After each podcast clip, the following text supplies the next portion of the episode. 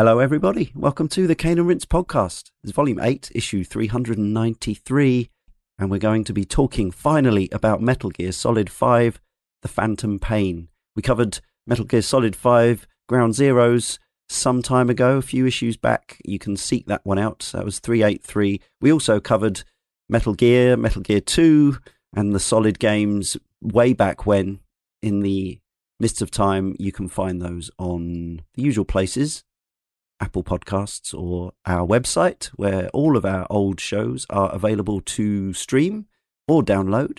You can play along with our upcoming shows. We're racing towards the end of another year, but we still have Banjo Kazooie, Nuts and Bolts to play, and Donkey Kong 64.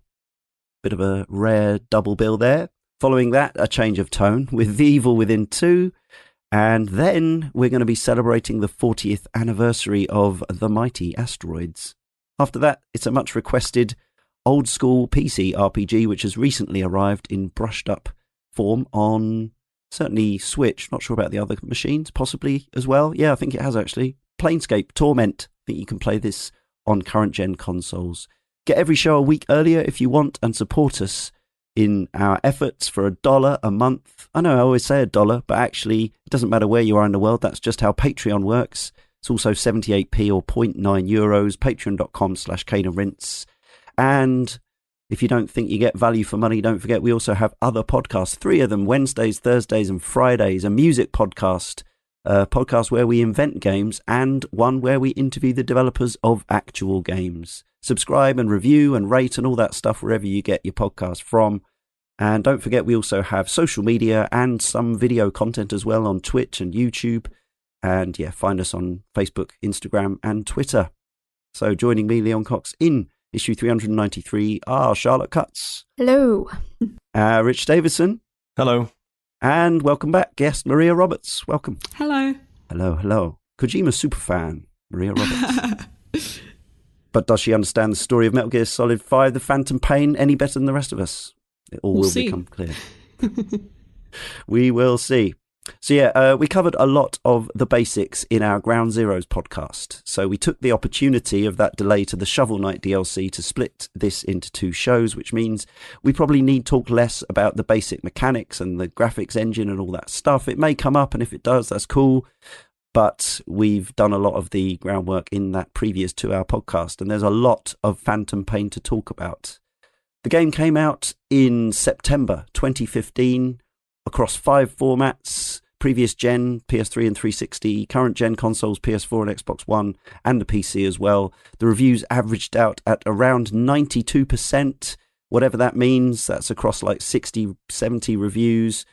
That's what the critics made of it at the time. Whether that means anything as a consensus, I don't know, but I think it's useful for context.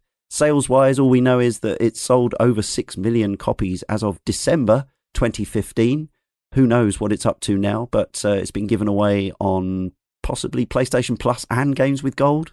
I think I believe I have two copies of this on one on each console and Ground Zeroes.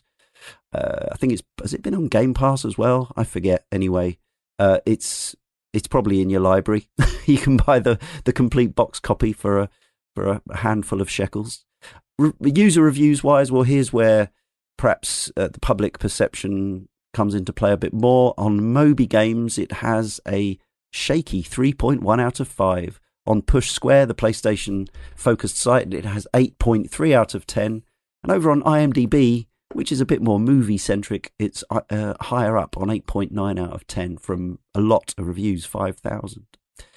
But our histories with the game, when did we play it, on what, and how much have we played it? There's a lot of it to play. Let's start with our guest, Maria. Yeah, so I started playing Metal Gear Solid 5 about a month ago, I want to say. And I Oh. finished all the main stories. I finished the. Uh, I finished about 100 of the side ops. Yep.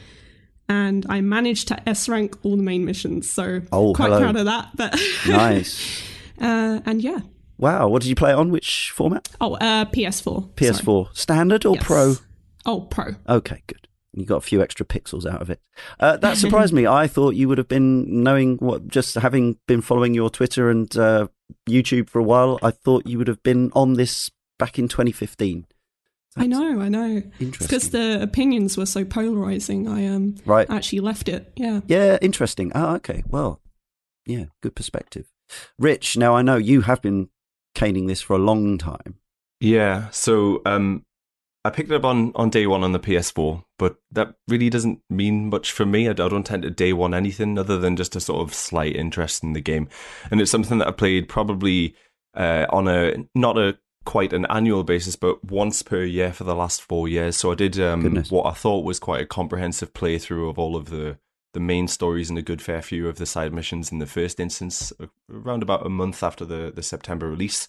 And then the year after that, I came back and uh, did everything, so all of the platinum trophies, um, and felt like I needed more. So the year after that, I came back and I did about fifty hours of the FOB missions in isolation of everything else, and we might get round to why that was the case.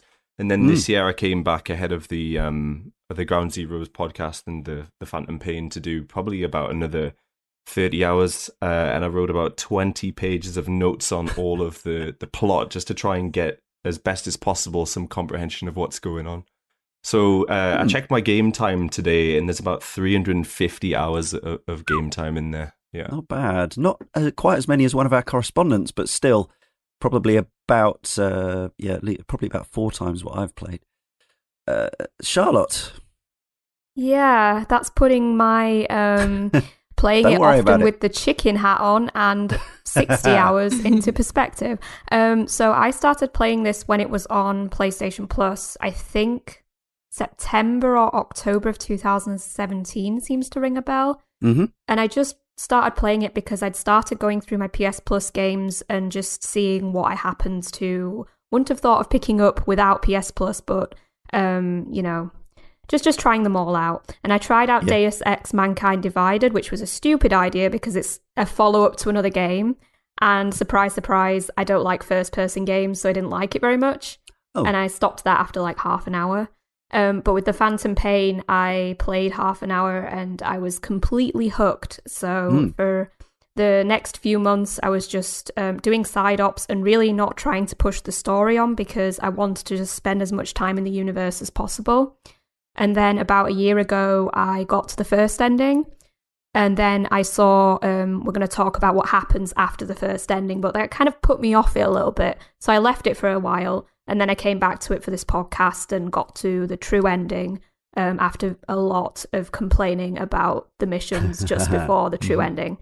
Uh, we've got many uh, tales like that in our podcast history, and uh, we've also got many where the one of the panelists has completed the game on the day, and uh, that's one of these occasions. Well, nothing like cutting it fine. Uh, sorry, Rich, what did you play on PS4 Pro? I did. Uh, not PS4 Pro. I don't have a PS4 Pro. Like, I'm not precious about graphics or anything like this, so I just picked it up on the PS4. Okay, cool. Uh, Charlotte, what's yours on? Uh, just a standard PS4. We're all PS4ing it. Mine was PS4 Pro. I played it on in the end.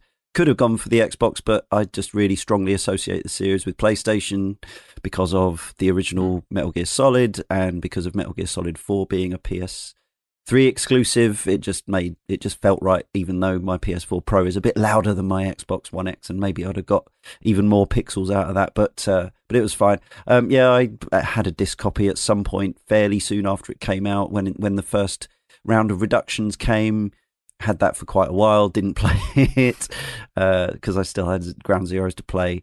Uh, finally, ended up playing it um, on yeah the digital version I had on PS4 for the last non-stop really for the last couple of weeks. But uh, yeah, time slightly got the better of me in terms of wringing every last drop out of it. But it's still installed, and I do intend to to do a bit more after. But I played yeah 33 of the episode missions from the the main ops and well over 100 side ops as well so uh, and a lot of base management so i've done uh, i've certainly i don't know what my game clock is i don't can't even remember where you find your game clock Can Anyone, uh, Yeah, it's hidden in the guts of the options, so there's Okay. a whole boatload of back end statistics that are Right. kept there. Okay, I'll check it out later on. So we'll issue a spoiler warning. This kind of probably concludes the canonical Metal Gear story, although the story, of course, falls right bang in the middle of the kind of Metal Gear Solid timeline. If you take it from, or Metal Gear timeline, I should say, from 1964 all the way up to Guns of the Patriots in 2014. Uh, Revengeance, Metal Gear Rising, slightly sits outside in 2018, but uh, this is set in 1984. Okay, obviously, we're not going to retell the whole story, and I don't think the story has been told yet, but did it affect your opinion of the game? Did it, do you think going into it knowing that the relationship between Kojima and Konami had obviously been fraught and traumatic and the development of this game had not gone as smoothly as previous games perhaps? Did that affect your feelings going into it? Did you care? Do you now hate Konami with a passion I think it's just a complicated story between Konami and Kojima because you can just see from the scope of the game that it might have been reasonable for Konami to start placing limits on Kojima um, like auteur characters can be a bit of a nightmare to get to stick to financial plans and things like that. So I right. can well imagine that Kojima was not the easiest person to work with. But on mm. the mm-hmm. other hand, Konami have made questionable decisions with their franchises, including Silent Hill and Metal Gear in the yeah. past. So I feel like it's a mixed bag. And so I didn't really let it affect my opinion of the game because I'm sure there is good and bad on both sides. Yeah, I have to say it's the same for me as well because no one really knows exactly what went on um, yeah, between right. Konami and Kojima. So it, it's it's just hard. You know, I, at the end of the day, I didn't let that affect my opinion at all. So, no. but I suppose it's um, good to be aware that yeah, it may have may have affected the the product. And I understand, like, I'm I, I, whenever Konami comes up in these conversations, I have a huge amount of residual respect for Konami because between like 1981 and the late 90s or early two maybe yeah even no probably the early 2000 late 2000s Konami made a ton of my favorite games of all time so I find it very hard to be one of these people who if there's any story about Konami I immediately I'm, I'm not one of those people that has to immediately dive in the comments or on the Twitter thread and say you know, screw Konami, I hate them. Because, um, you know, I, I, I, obviously I don't think they're treating their their video game heritage and IP very well overall at the moment. But I don't think it's quite as clear cut as, you know, they are just evil. I think they're just, you know, following what they think is the right path for business, which is all they always did. Just so happens that that doesn't involve Parodius or Vandal Hearts or you know all these things that I used to love. Mm. I've, uh, I think the only thing that sort of stands to my mind in this sort of respect is, and I can't quite remember to what extent this was the case, but there always seemed to be some kind of whisper about cut content, and I know this is probably something we'll go into there later. So yeah. I was almost sort of subconsciously aware that this might not give the the ending or the kind of closure. Yeah, that that's what I was getting at. Yeah, I'm sure we'll get to this, but there are so many endings to this game. I don't feel like it loses anything more? by not having another one right, right. Uh, Adam Capone from the internet says, I genuinely believe that we will find out what really happened one day. It will probably just be an article, but I'm secret- secretly keeping my fingers firmly crossed for a 10 part Netflix series that covers the entirety of this tragic production. In my mind, it will be the most thrilling and emotionally draining documentary since Making a Murderer. Uh, so, well, let's get into um, the story and the and the scenario. Let's see if we can make head or tail of it, or somewhere between the two. Uh, the Ouroboros, that is the the snakes eating their own tails. V White seven two four from the forum says Metal Gear Solid's 5's story is boring, campy, predictable to fans of the series, and not the huge, spectacular conclusion to the series that most would expect. Women are objects, ninjas are cool, war is ugly, governments lie to their people, people will piss themselves in scary situations, and genetics are sorely misunderstood by this storytelling team. It ties some loose threads, yet unties so many more. Parts of it feel incomplete, and it ends in a way that makes you feel lost and wanting answers while almost beating you over the head with the theme. This makes it the perfect Metal Gear game and the typical Kojima story. So I'm going to come straight in there. That's kind of like waving a red rag in front of my face, to be honest with you, because I'm not plan. entirely sure that I agree with that. I mean, is that comment perhaps more an allusion to the entire uh, sort of series, if you like, or this Maybe particular so. game? Possibly so. Um, yeah, I, I, think I think that's probably unfair to level that at Metal Gear uh, Five, both um, Ground Zeroes and the Phantom Pain Um, we'll probably dive into that a little bit um, as we sort of go into the nuances. But I think there's a, a couple of things picked up in there. Like there, there, are many themes in this one game in particular, and many um, sort of sideways comparisons with literature and with certain geopolitics of the time. I think it's pretty unfair to to make that statement.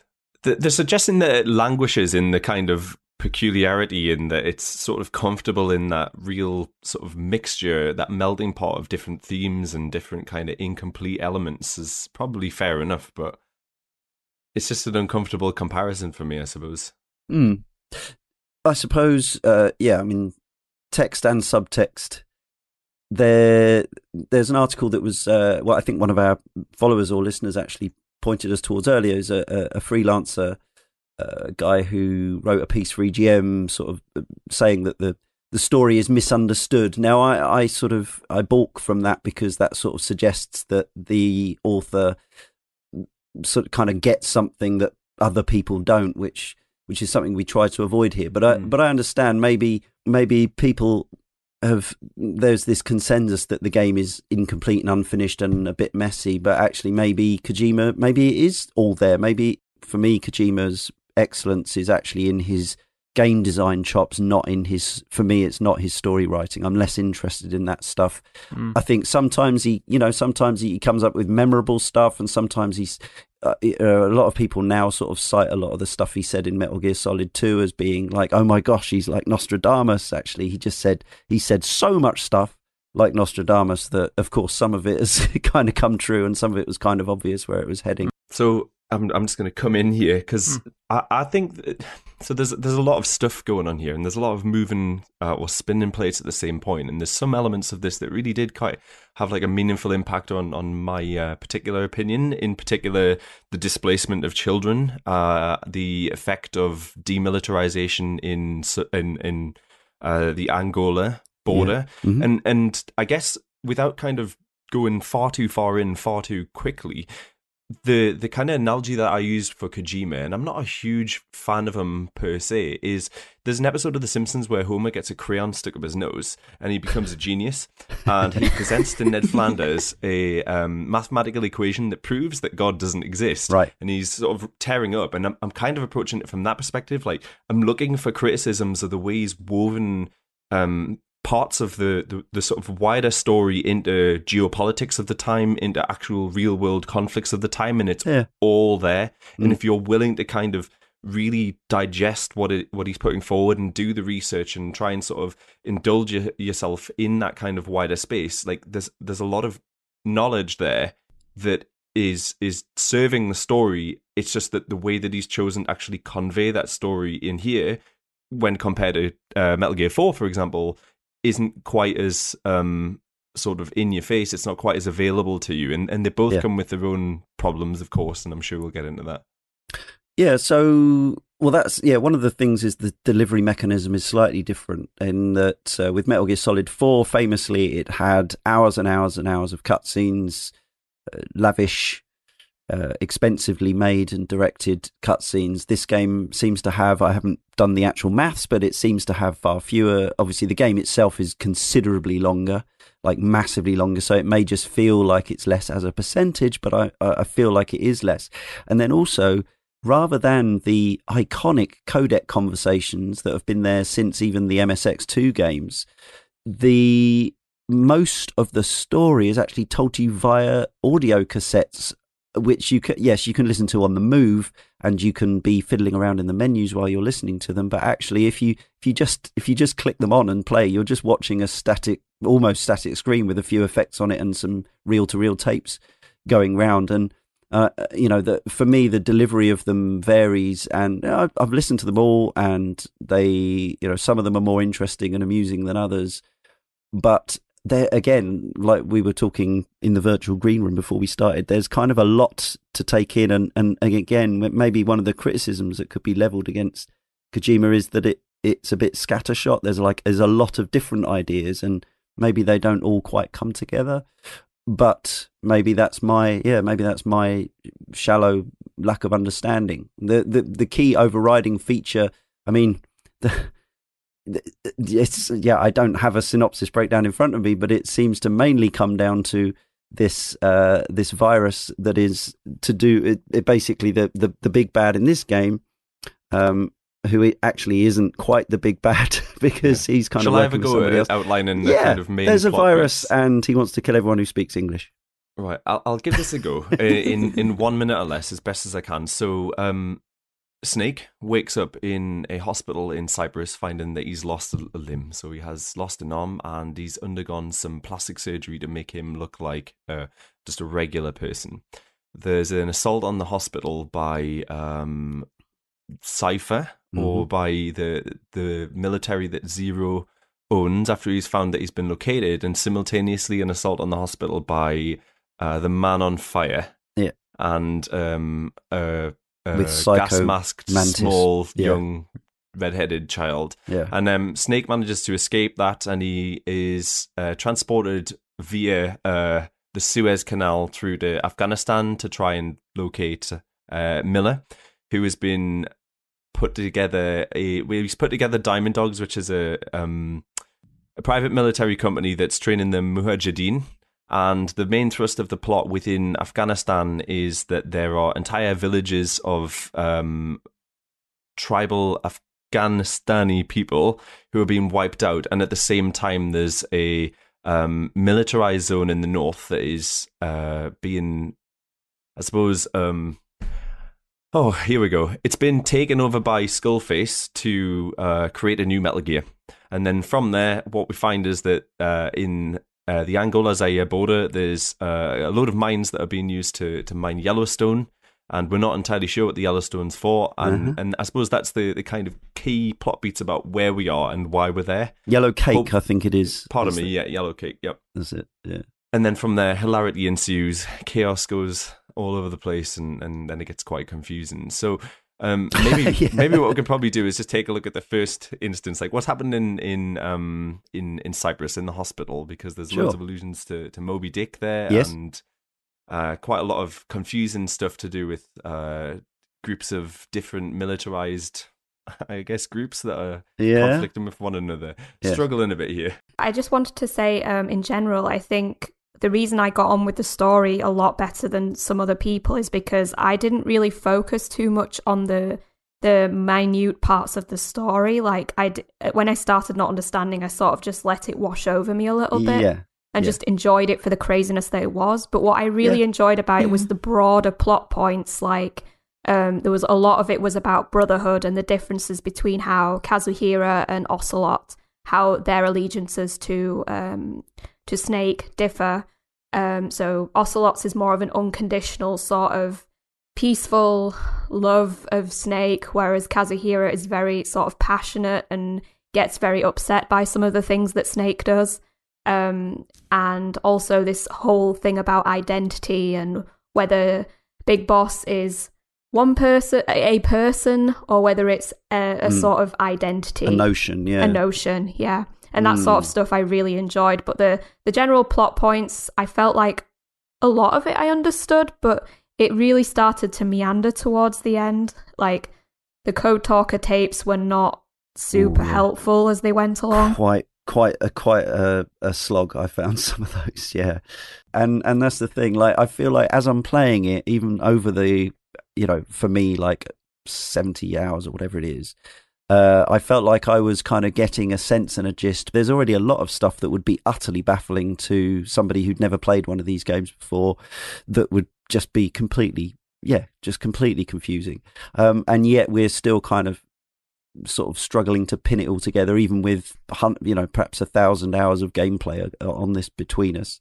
Um, there are still certain elements of it which remain mysterious. Either that's because it's it's very deep and, and very clever, and it's or it's or it's possibly because it's a bit confused and a bit of a mess. I don't know. Maria, I want to ask you. You describe yourself. You are a self-confessed confessed Kojima fan. I know from your uh, your social media at the moment that you are absolutely desperate for to play Death Stranding at this point. so, what is it about Kojima? Is it is it this stuff that you love? Is it the fact that it's actually really hard to get a hold of, or is it more him as a video games designer that that kind of gets you that excited about it? I think it's a bit of both because I really enjoy um, how dramatic his stories can be. Yes, yeah. Um, I think the problem with Metal Gear Solid 5 is that there's so many other games behind it that to yeah. remember all this information, it can be really overwhelming. Mm. So I think that's why I struggled a little bit remembering all the details and stuff like that. But um, in terms of the video game design, I thought it was pretty strong, to be honest. Mm. Um, that was definitely the most enjoyable aspect of it for me. Mm-hmm. All right. Well, we'll probably get some more of the story beats as we go along. Um, I'm going to go with this next piece of correspondence. If I can, sorry, yeah, just, sorry, just before we move on. So, so for me, the the central theme of Metal Gear, and obviously this is a subjective interpretation, is is sort of the answer to the question. So, what what is the conflict between Snake and uh, Skullface? And it's to do with the sort of political worldview. So my approach to the story is always from the view of what type of world is it that they're trying to generate, and the the starting blocks for me come from the idea that what Snake wants to do is to create a world in which all of these private military corporations are adopting the sort of war efforts of nations so that you stop having an individual conflict between two um like uh demographics or two populations. Whereas what um so so in in effect to have war um pan out through private militaries whereas what skullface wants to try and effect is a world in which there is a sort of uh, homogenized language and therefore hmm. homogenized mm. points of reference and perspectives yeah. and it's about the conflict between the two of those and then the the sort of the identity issues sit behind that, I guess, from a less personal perspective, and and anchoring my thoughts behind that um, ideology kind of helped me to kind of carve through the narrative a bit more sort of broadly than just focusing on the sort of interstitial stuff between Kaz and Ocelot and Snake and and some yeah. of the other crew in Mother Base. The soap opera, the the yep. the, the, the macro and the micro stories. Yeah. Hmm. Uh, Joshua Heppel emailed us to say, I decided to address one of the major cultural blind spots in my life, the work of Hideo Kojima. My understanding of Kojima's games and he himself as a creator was strictly limited to the back of a cigar- cigarette packet anecdotal comments that seem to drive conversations where he is the subject. Comments such as, he is a frustrated film director. His ambition is not matched by his execution. He seeks to tackle important subject matter, but is often heavy handed in his approach. As I mentioned, I was entirely neutral on Kojima, and while it may be unfair to use Metal Gear Solid 5 as a litmus test for those criticisms, I was eager to gain some first hand experience of a body of work that has such rich support across the globe. Hideo Kojima is a man conflicted. He is totally adoring of Hollywood, particularly the professional wrestling style aesthetics of 80s cinema. We see Lethal Weapon in Police Policenauts, Predator and Rambo in Metal Gear Solid, and the inclusion of James Bond esque villains, lairs, and plots throughout. Goldfinger, Macho Man, Big Boss, the inspiration and use of identity politics are always present. Yet, amidst this love and tribute, there appears to be consistent guilt for his feelings. For a Japanese man to have such strength of feeling towards a country that devastated his own with the horrendous and morally criminal act of nuclear warfare, it is unsurprising that he seeks to balance his affections at every turn with a scathing criticism of American exceptionalism and their military industrial complex. He handles both this and the discussion about the folly of nuclear deterrence with great skill, as is perhaps unsurprising, and these aspects are his most fully realized and best executed in terms of narrative. His focus on language is also fascinating. English is the new Latin, as it is the language of the internet. To have that subtle culture war critiqued at all is a rare blessing, and Skullface's motivation to remove English from the world in order to encourage harmony is a genuinely compelling narrative. As a non native English speaker working in an English dominated industry, he offers a key perspective on its pervasiveness and cultural whitewashing. And I'll be an interested observer as he explores this overarching issue of connection in Death Stranding. With regard to his overall execution, I'll be brief.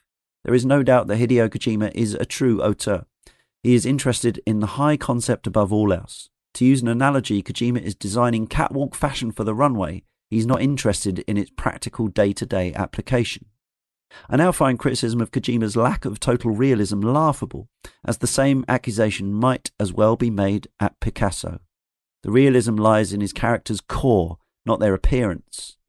I found Metal Gear Solid 5 to be fairly middling overall, but I have left the game with a significant appreciation for Hideo Kojima's vision and view him as a welcome and valuable relief from the barrage of westernized media. Big Boss's descent into villainy was an honest and subtle portrayal, and Kojima has proven himself to be a man who understands the spectrum of human nature. Discuss. What a beautiful piece of script there. You know, that's quite an elegant way of describing it. Yeah. We done off get some good emails uh, or correspondence. That was an actual email. Thank you for that. Yeah, uh, the talk there of Big Boss's descent into villainy was interesting to me just from a from the soap opera point of view and the fan service point of view, just because I came into this series 20 years ago with uh, Metal Gear Solid. Then I subsequently went back and played most of Metal Gear and Metal Gear 2. Um, would have played all of Metal Gear 2, but for a bug.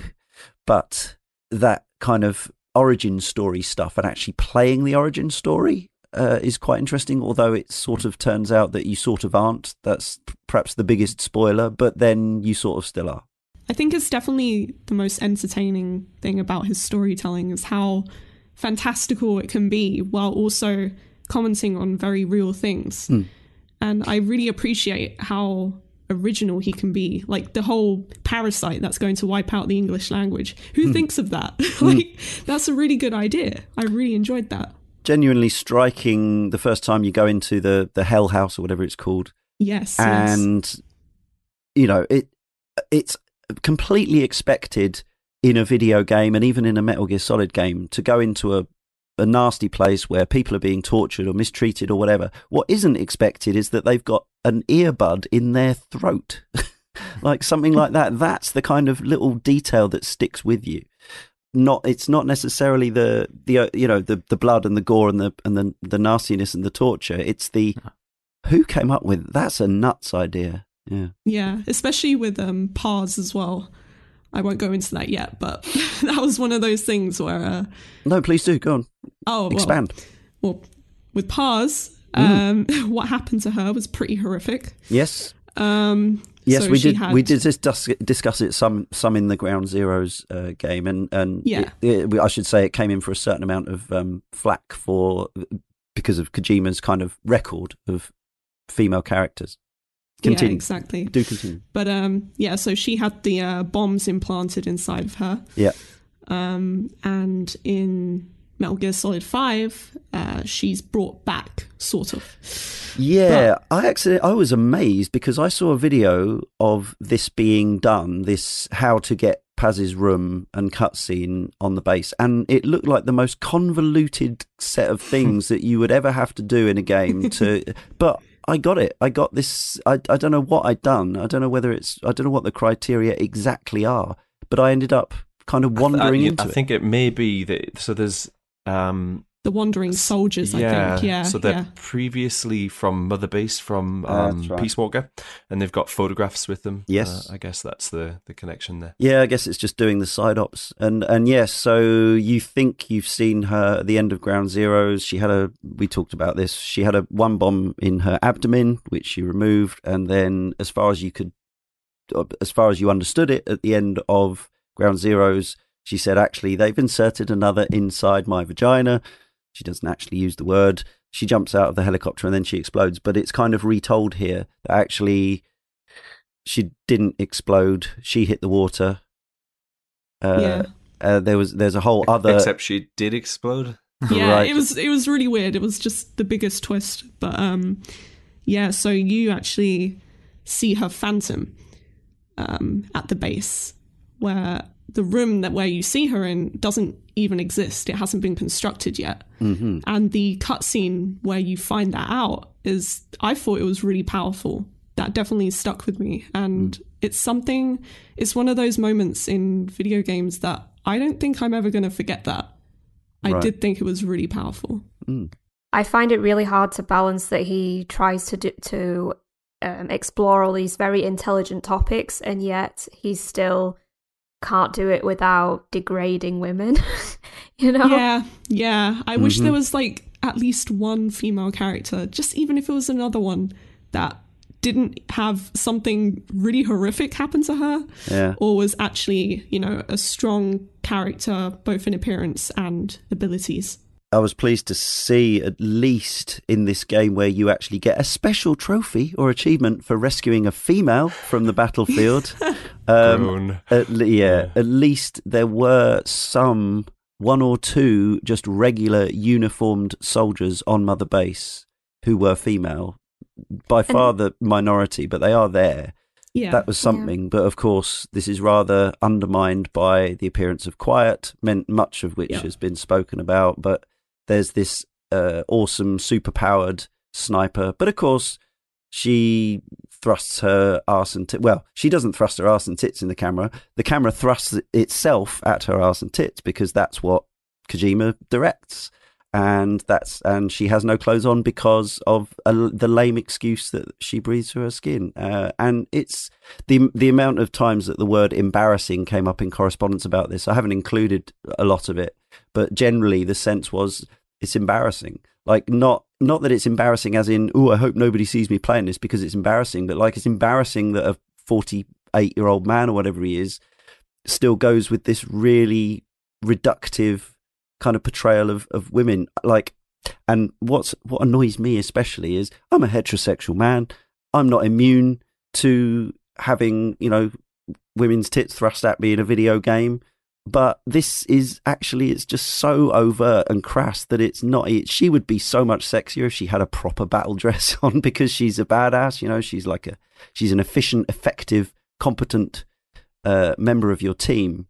And it just feels ridiculous to me. Like i used quiet throughout because she is so powerful. Weirdly even though i got the uh, i got i maxed out our uh, kinship or whatever uh, thankfully i haven't had to endure the um, the the scene that I have seen on YouTube, which is the awful, god awful, uh, erotic writhing about in the rain sequence. Anyway, I should it, we should say about the buddies, like with the obviously you get D horse, whatever happens, and I think you end up with D bot as I call him, the D walker, probably at some stage, regardless of what you do, because it's a, a plot based one but you can actually not have D Dog or Quiet. Can elect yeah. to kill Quiet, and you can just not pick up the puppy. I mean, Quiet just makes the game so much easier.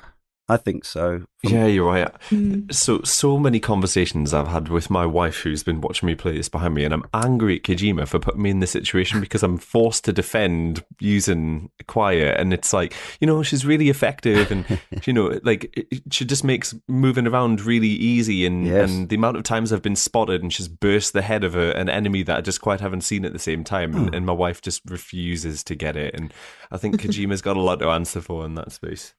Yeah. And I know Charlotte probably won't agree, but um, the Quiet Exit, which is a, an ending that is exclusive to somebody who's been using Quiet, is is a really good mission, and you you wouldn't have that without actually, well, if you would execute Quiet in the first instance. I, I got the impression as well from the final scene with Skullface that, that it it has a similar setup where it it pauses and gives you the option to shoot or not, and I elected not to, but then he gets that's self control. He like, gets the moment I could shoot him. I oh, shot okay. him. Yeah, same. oh, okay, because he then ends up with getting yeah. loads of bits shot off him, and then uh, Huey finishes him off in the end. But I'm not sure what the whether whether that if that's the only difference that you get a slightly different cutscene, or whether it actually affects anything beyond that. Let's talk about Big Boss's voice uh, Mechner from the forum says the change of voice actor is a bone of contention. It feels like a betrayal to me. Many people say that David Hayter over-egged it more and more as the series progressed, and that he lacked the subtle performance of a professional actor that was needed for this game. But I just don't see the point in changing the voice actor at this this late in the saga, particularly when David brought so much character to the series. I feel Kiefer Sutherland did a fabulous job, though. This was contentious. So is Venom punished Venom Snake in the Japanese version still played by the very same voice actor? Yeah. Yes. How did you guys all feel about this? Because it was it was controversial, and obviously David Hayter actually came out and said, "Well, this sucks."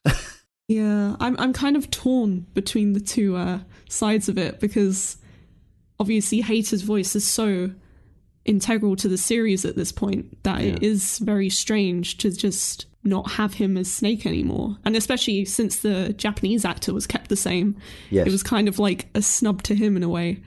Um, but mm. I did like Kiefer Sutherland. Another curious thing is the morality system. Uh, uh, this, I think, the, for me, the most interesting thing about this is the way he decided to have this in the game in terms of its manifestation. This is no Knights of the Old Republic or Mass Effect style Paragon Renegade meter. He's got a giant horn on his face, which is there because of shrapnel embedded in wounds, and it manifests to look like a devil's horn. The the less heroic you are, basically, the more mean things you do, the more people you kill, the less stuff you save and rescue. Uh, the more the more you get the horn uh, to the point that it's uh, it, the, the, I think there are, I was surprised about this. There's only three stages, right? Vi- three visual stages of this horn. Yep. And I was convinced for the first few hours I was playing the game, and in fact, all the way through, really, that because I managed to keep mine to stage one, the lowest stage, because I do a lot of putting people to to sleep and uh, mm. Fultoning them home. I was convinced that this little stub of a horn was growing inch by inch by inch every time I finished a mission, if even if I'd elected only to, you know, kill one or two people. But apparently not. Yeah, I don't understand how anybody would voluntarily get the horn to be really big because it just seemed so beneficial, especially because you lose a lot of your base members at various points of the game. Uh-huh. It just seems mm. beneficial to put as many people as possible to sleep and Fulton them out unless you're getting short on GMP. So I'm not sure that that's. I mean that that is correct. I'm just not sure that, that we're nailing the point here. So, for example, when you develop a nuclear warhead, you get given an exorbitant amount of these points that ultimately contribute towards having the greatest level, which sees you having this really huge horn on your head, yeah, oh, being soaked in blood. Well, the nuke so, stuff only comes very late game, really, doesn't it? Yeah, yeah. So, yeah, I got the yeah. nuclear disarmament ending by accident. I just didn't do any of that, as far as I can remember. So I, I, I didn't. Uh, I sold some nuclear warheads, found myself covered in blood, and then couldn't quite remove it because I'd already done hundred percent of the game. In fact, the last trophy uh-huh. that I got for the platinum was uh, the nuclear disarmament, so I had to develop a second nuke, which is part of the reason that I spent um, probably about fifty hours of the game trying to steal nukes from other players in the FOB missions to then disarm them going forward. Huh. Right. Interesting. Uh, do you think? Yeah. So overall, do you think this is a, a, a successful? Do you think there's you know was it worthwhile having this in there? Was it a bit? You know, did did anyone find it kind of off putting that it's right there on your face? As, obviously, that's kind of the point.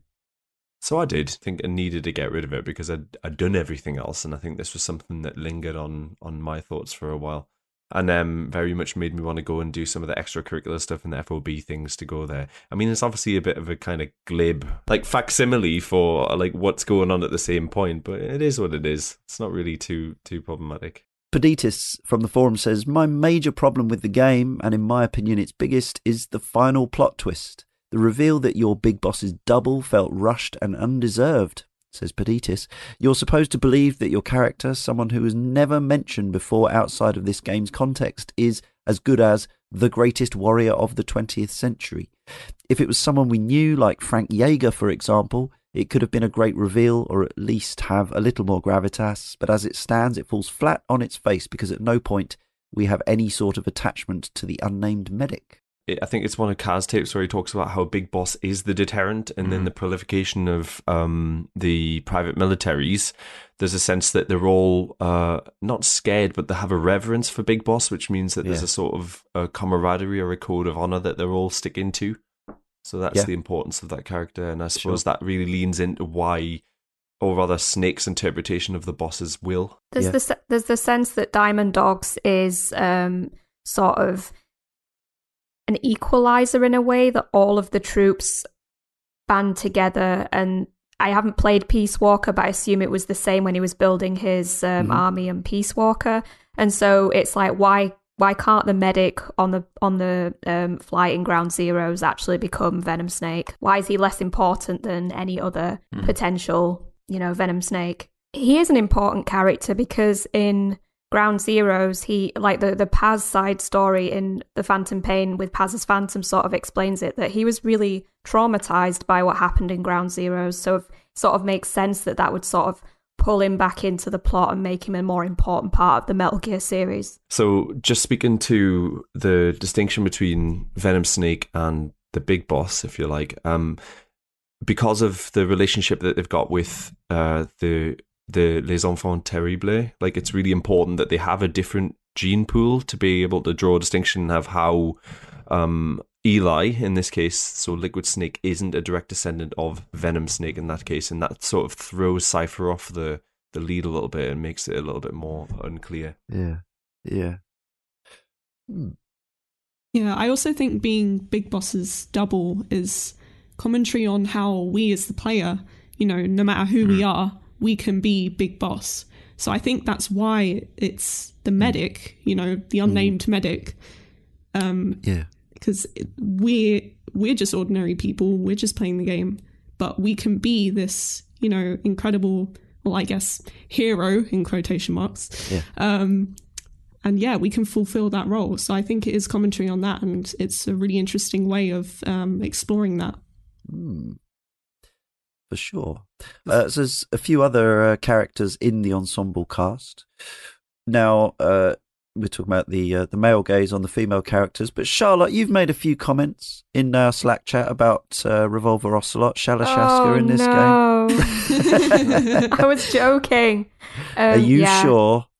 Um, I don't know. Cowboys do it for me. What can yeah. I say? Is it just me, or does he his he looks very different again in this game to how he looked in the 60s in the Metal Gear Solid 3 appearance yes. and in the whenever the yeah Metal Gear Solid 1 was I think you're you're starting to see the outfit starting to come in yes. at this point isn't it so yeah uh, but it's the um there's the fact that do you think they modelled his face on his voice actor in this case? I think he looks quite a lot like Troy Baker.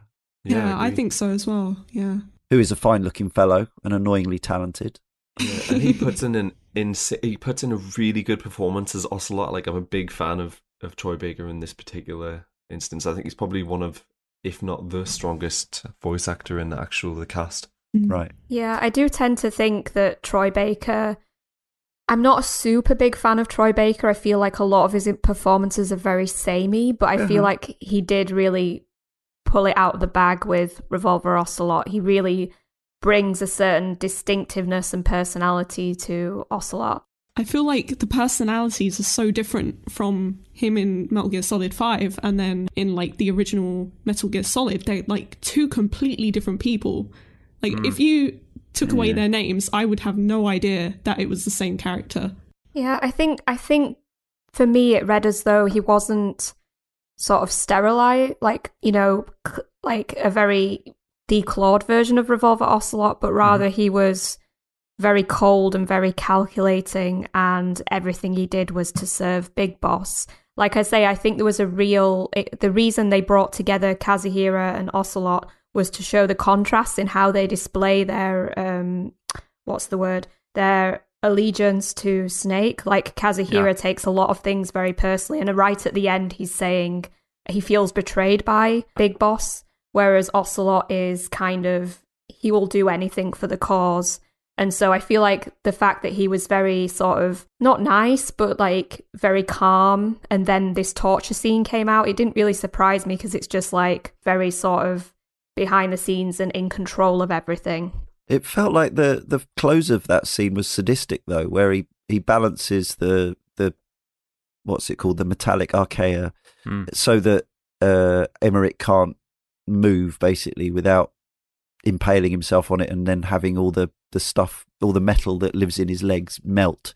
But he's already got the information and he just walks out the room leaving him and it, it like it was it felt uncharacteristically nasty. Like you say charlotte i felt like most of the time he was acting for what he considered to be the greater good. But this just felt purely, I mean, unless uh, on the level that he his keeping Emmerich in fear was his acting on the greater good in this situation. But it seems yeah. just nasty. And I, I, know it's a bit of an afterthought as well, given that we've we've probably explored this a bit much. But it was Ocelot who did torture Eli and advocate killing the uh, Eli as the head of the child soldiers at yeah. the same point. It just was handled True. off screen. Yeah, good point.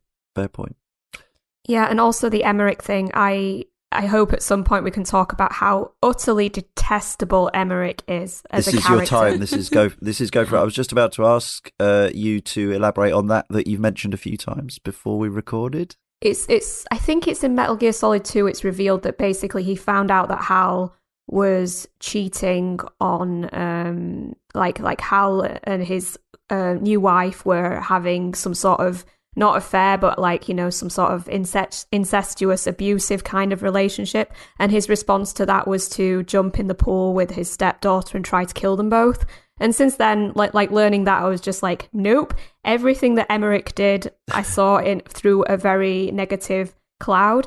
And he was just so whiny and like when oh, yeah. we were when you were going through the quarantine section and killing the soldiers which you had to do he was like you know trying to pin it on pin it on snake and saying you know you're killing them like yelling into your ear as you were shooting them because you had to Oh, I just I I hated him so so so much. I don't think I've hated a video game character so much in a really long time. Oh, that's good though, isn't it? Because that means he was effective. If that if you think mm. that's what Kojima wanted, I guess. Uh, I mean, also I think it's it's one of those ones where it's I, I think it's a bit confusing because they've made him so much like his son in terms of looks mm. and voice that it's actually just a bit confusing.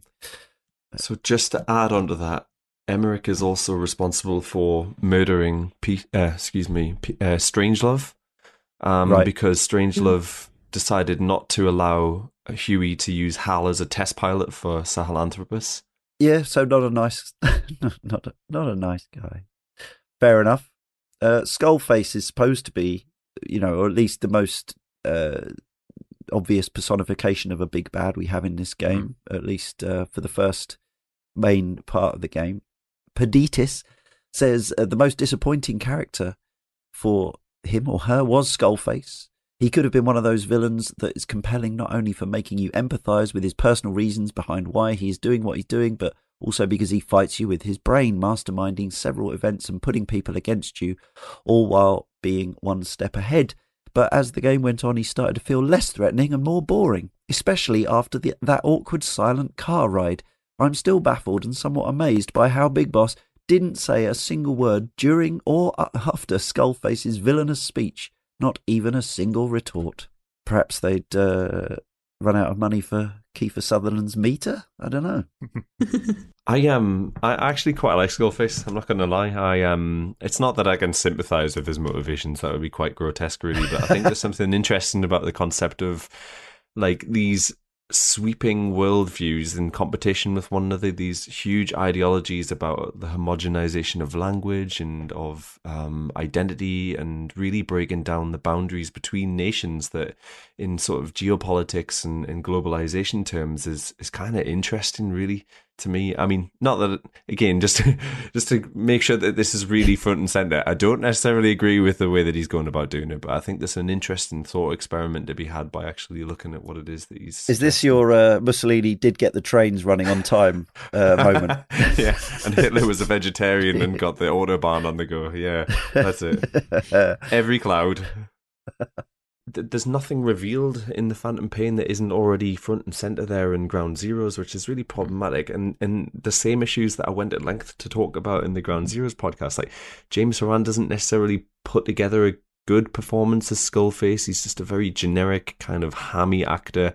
Sorry, let's go back through that in, in a less pejorative way. The performance he put in is is pretty dull and hammed up and isn't necessarily as compelling as you would need to have. And Skullface himself is just generic. He has absolutely no identity. Not quite as camp as Skeletor, but in that heading in that direction. nice hat though. Oh, absolutely nice Zorro mask too. I kind of lost the plot with Skullface in a, a little bit because after the true ending, you get a bunch of tapes where suddenly there's a lot of talk about Zero's involvement in yeah. what's going on and the whole intertwining of Zero with Skullface. Um, so I feel like Ground Zeroes covers this a lot, like how Zero is involved, but I could never really understand what was what the relationship between the yeah. two was, and those tapes didn't yeah. clear it up at all. So, so Zero is the uh, head of Fox, if you like, um, which is the sort of clandestine Rupert Murdoch. Group that's uh, yeah, absolutely. um, and in the background, and this is a real problem because it's done as an afterthought almost. The um, XOF is headed up by uh, Skullface, and his ambition is to basically go up and clean up the mess afterwards. And there's a lot of like conflicting of interests between the two uh, heads of those organizations because they don't share the same worldview. And the whole idea of it is that they both want to get their hands on the philosopher's legacy, which is that big pot of money that was put forward by the the Patriots to try and realize a new world ambition. It's just that it's handled in a three minute um, tape that you need to try and digest. Yeah. Um, yeah. And what's who seems like Skullface's uh, right hand man, or you know, the muscle is the man on fire, who in the end just kind of gets trodden on uh, although apparently that isn't the last one sees of him. Um, he seemed to me an excuse for some rather standard, if subpar, boss fights rather than mm. anything else. One of the set pieces against Man on Fire involves shooting down water towers because uh, that stops him, unlike firing rockets at him, which just makes him more powerful.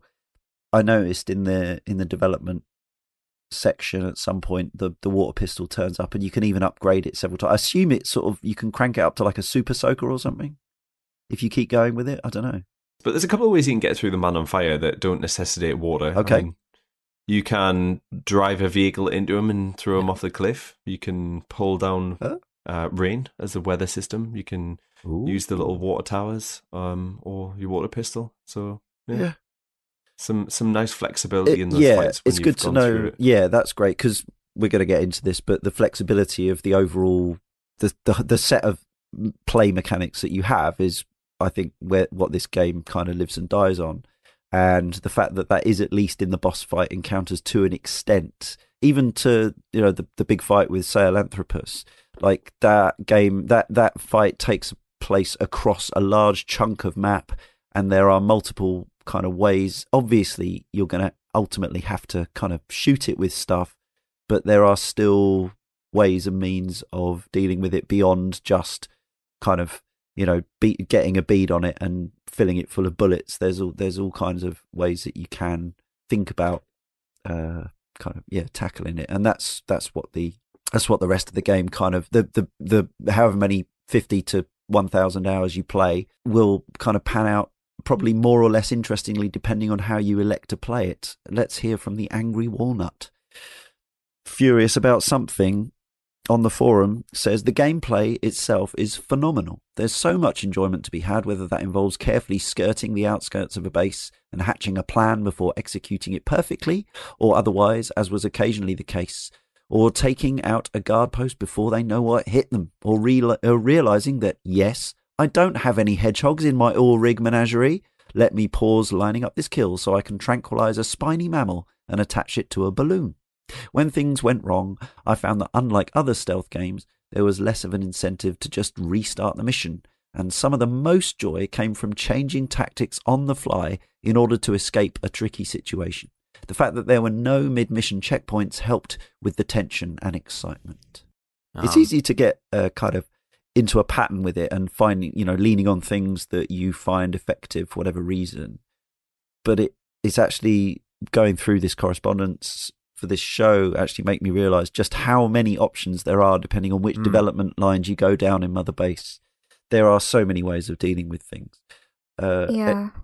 the, the, the slight issue I have with that though is that there are certain points in the game where if you've elected to go down a certain path, um, it's going to cause problems further down the line. So I, which in hindsight, I think this was my fault. I think I shouldn't have done this because it was really short sighted. But I basically had a two sniper team. So me and Quiet, for the vast majority of missions, would both have tranquilizer snipers. Yep. And we'd just take everybody out and then Fulton extract them all. And I had a massive store of people yeah. at Mother Base. It's an extremely legitimate tactic.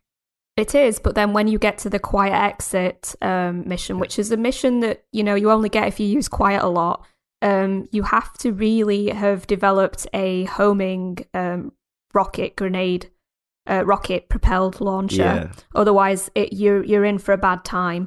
Um, or you have to have developed a parasite sneaking suit. Um, right. So really, if you've just been focusing on your sniper rifles, you're yeah. in for a world of trouble. Which, to be honest, I think I don't think I can criticize the game for this because I think it's legitimate for the game to say, really, you had quiet and you still got yourself a sniper rifle rather than using other weapons.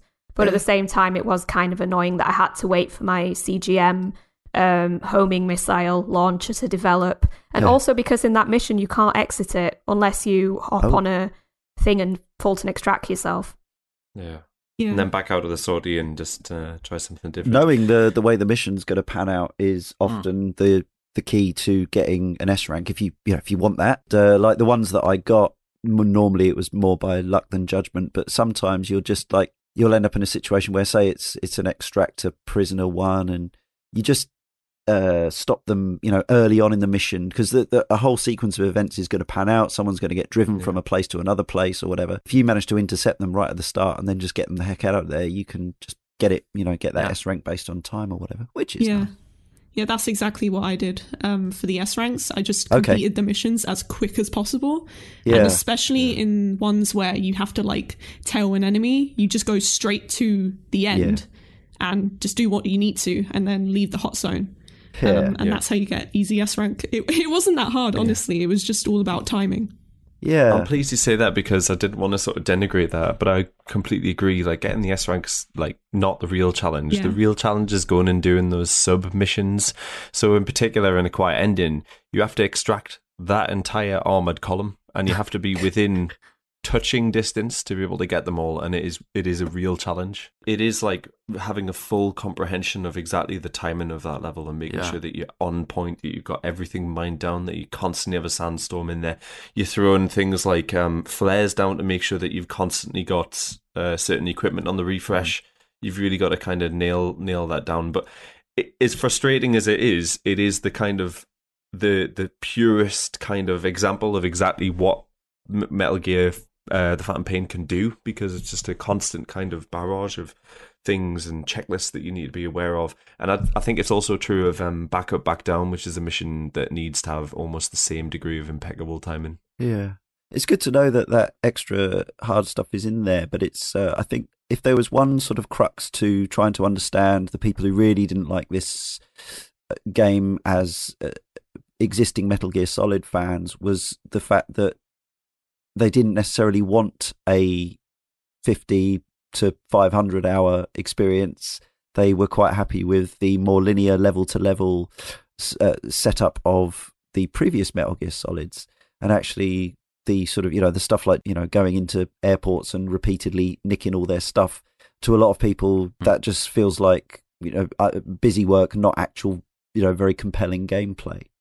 I wanted to talk briefly about the per episode credit roll uh, which I just thought is an interesting curio. Sort of harks back to the remember playing Metal Gear Solid for the first time and noticing that the credits were still kind of rolling as I was playing, and it seemed very cinematic or or at least TV like.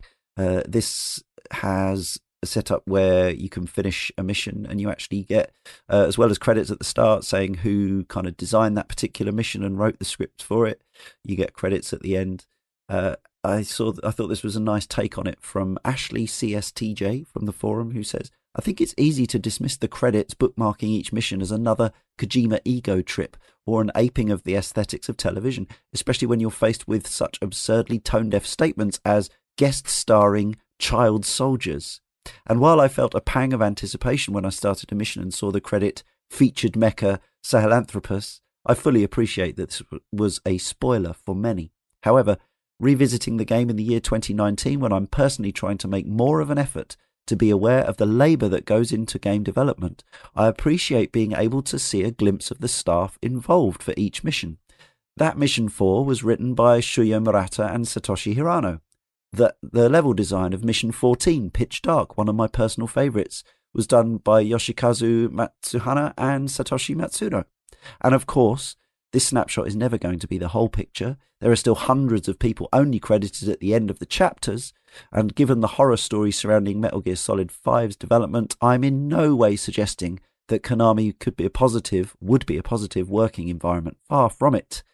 But for a series where, rightly or wrongly, the shadow of the auteur Kojima hangs so heavily over everything, this small acknowledgement of others' specific roles in the game felt meaningful, making unavoidable the fact that this was not the work of one man. Legitimately, I'm unaware of any other game of this size which comes anywhere close to this granularity when it comes to crediting, and regardless of my thoughts on the game as a whole, I can't help but think that's just really neat. I like that this emailer forum post hits upon what Charlotte was saying. Many Metal Gear Solid games have suffered from action boss fights that jar with the stealth tactics the player has learned. It's much worse here because of the RPG elements, stranding an underpowered player in a scenario they are not trained or resourced for. Anyone else come a cropper from that kind of setup, that, that, that issue of the juxtaposition between creeping around and sending fools to sleep and then suddenly in a rocket fight. I mean, to be totally fair, um, I was grouching about it a little bit in the Slack, but once, once, so so I think a quiet exit was the most annoying one for this, and it did require basically leaving my game running um, with development for the CGM going, and once I got the CGM, I could do the mission no problems. So I think that was the worst offender and it's just a case of you have to wait in game and because you can't back out of that mission easily um, you have to wait around a little bit.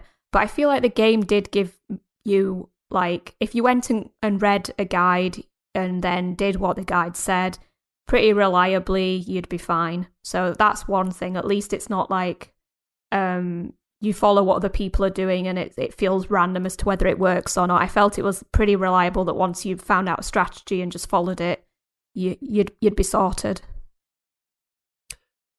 Anyone, uh, Maria, were you the kind of player who did you get into a pattern and, and you know this this doing things quickly was that always with the same set of tools, or are you one of these players who kind of looks at each situation and you know has a has a loadout for every occasion kind of thing?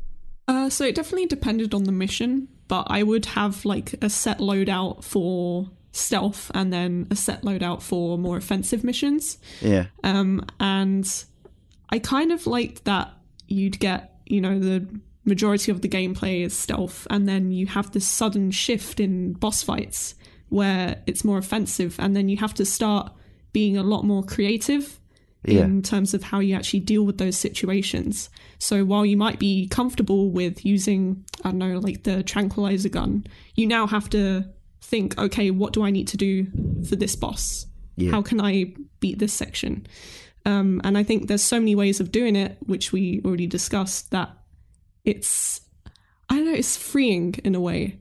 Yeah. And it does force you to get into more interesting sort of styles of gameplay. I just want to be able to tranquilize a giant robot. I don't see where the problem is.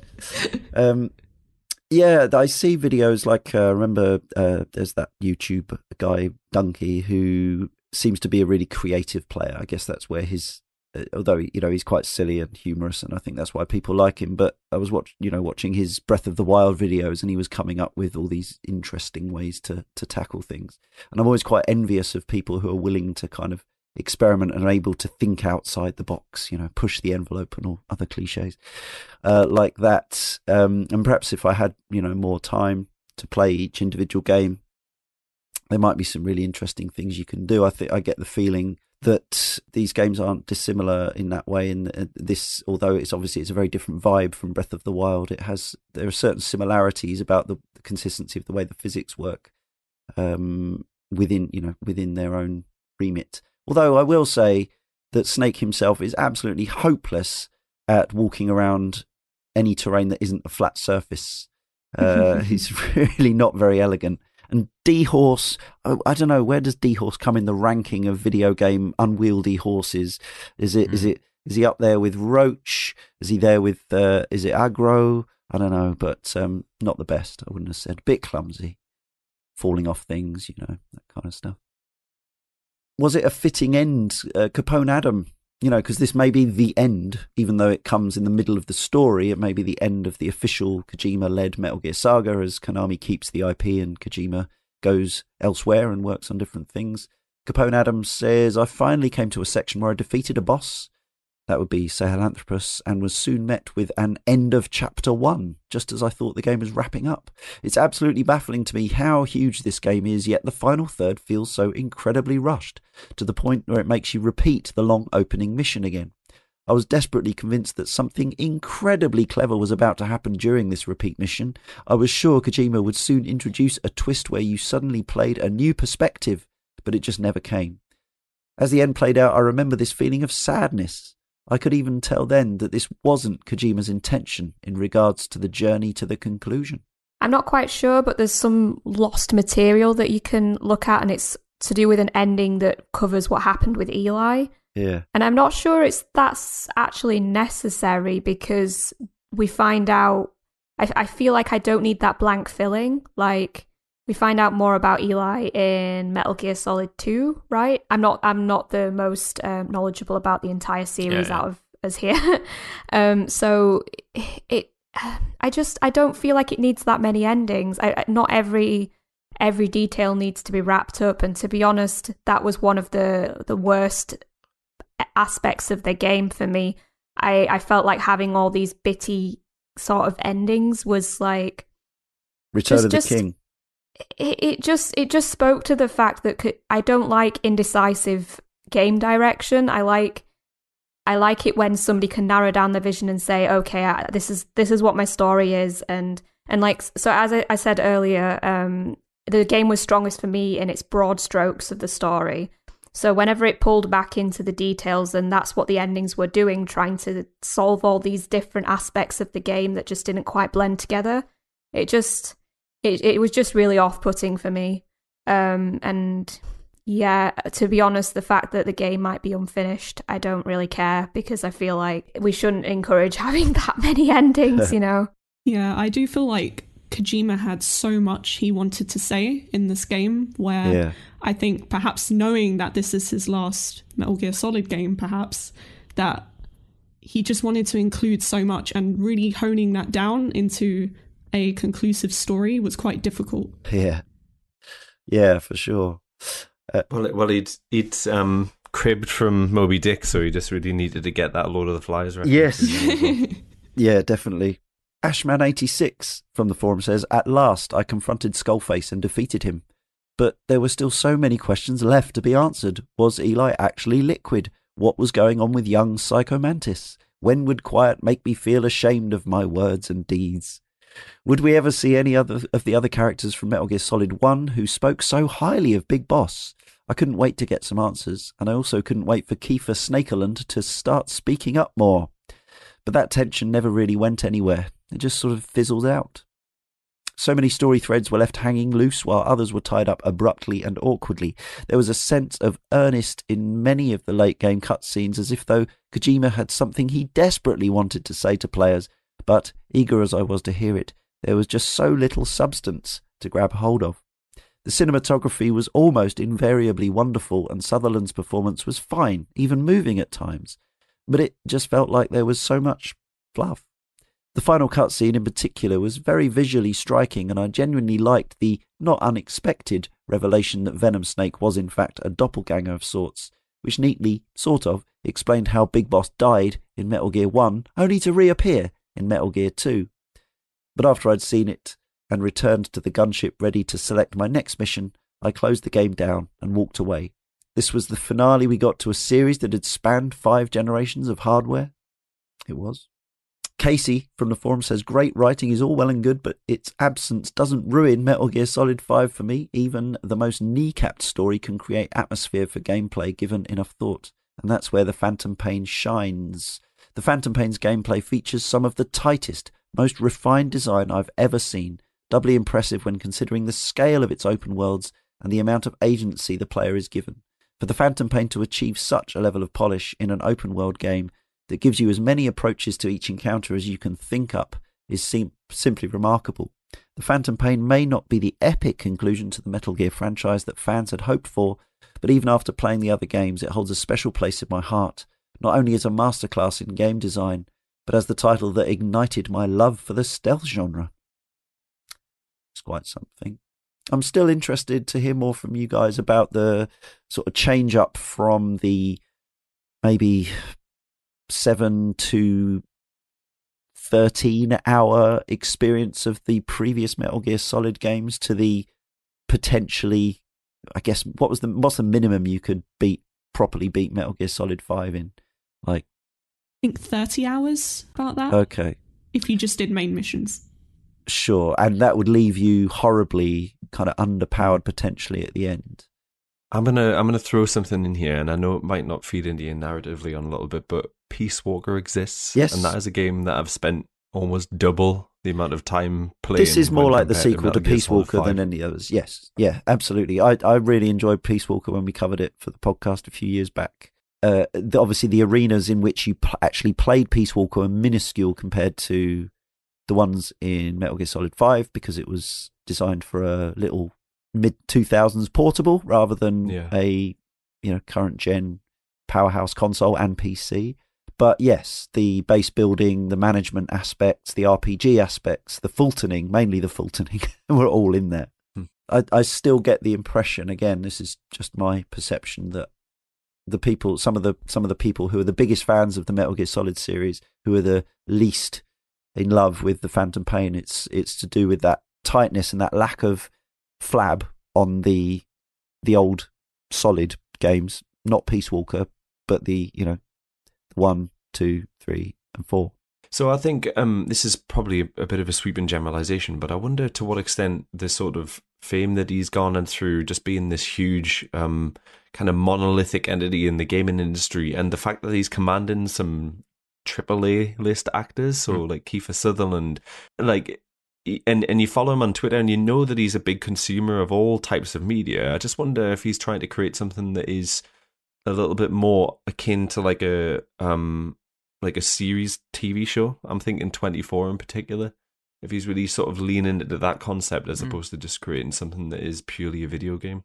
I can t- I totally get what you're saying on that. Um, but it doesn't again i'm sort of playing devil's advocate here because i like these open world games i don't mind the busy work too much although i think you know maybe there is an element where these you know the, the repetitive nature of doing the missions or or variants on the same mission over and over again isn't necessarily what i want to do and like you say you say you can mainline the main missions but that would really mess up your economy and like there's a ton of stuff to research in this game, like in terms of weaponry and equipment. And you don't need it all, sure, but I think you are kind of, to an extent, you're uh, the player. A player who wants a shorter, tighter experience will feel railroaded, and I guess they just feel that yeah, maybe this game isn't isn't aimed for them, and, and yeah, I don't know. I'm trying to speak for other yeah, I think that's inarguable. Yeah, yeah. you know, I, I appreciate it. I guess the issue I had was that a lot of the missions in the I think second chapter were yeah. duplicate missions. Yes. And that mm. really bothered me because it was pointless. I think it like the game would have been fine without those missions. And yeah. I think when you have things like that, it's you know, why include it? It's it's not necessary at all. Yeah, and I actually um mm. so I went through a real psychological shift with this game until the first ending I had absolutely no problem doing side ops. I really got into just, you know, doing them knowing that I was building up my base, like yeah, getting yeah. getting myself the materials to build up my base and, you know, um, but as soon as I got that ending and I started getting missions that were just re- rehashes of old ones, yeah. something switched in my brain and I was no longer interested in even doing the side ops. I just wanted to race to the end. Yeah. Okay, that's I had the same thing because mm. I felt hmm. like the repetition of the missions and the side op missions was just like thrown in my face in a way. Like it was made much more apparent when suddenly in these main missions, these like repetitions were just leaking in. And there were quite mm, a few of them yeah. as well. I'm not sure, maybe 10? I want to say 10. Yeah.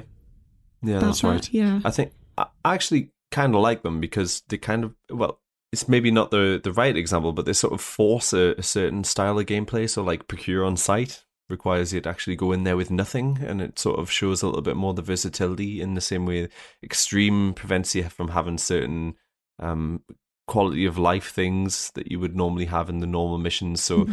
while it, I, I agree that it wasn't necessarily the most um, appealing and appetizing prospect. Um, when I went back and played it, for example, the year later, it was quite an interesting. Um, yeah, it's way to play. It's that. more like new game plus stuff for experts mm. rather than stuff to continue the story with. Perhaps I feel like it would have been better to have it as a side op in a way because having it in that main mission section yeah. felt inappropriate. And I did enjoy playing them, but I wish it was in like a different part. Hmm.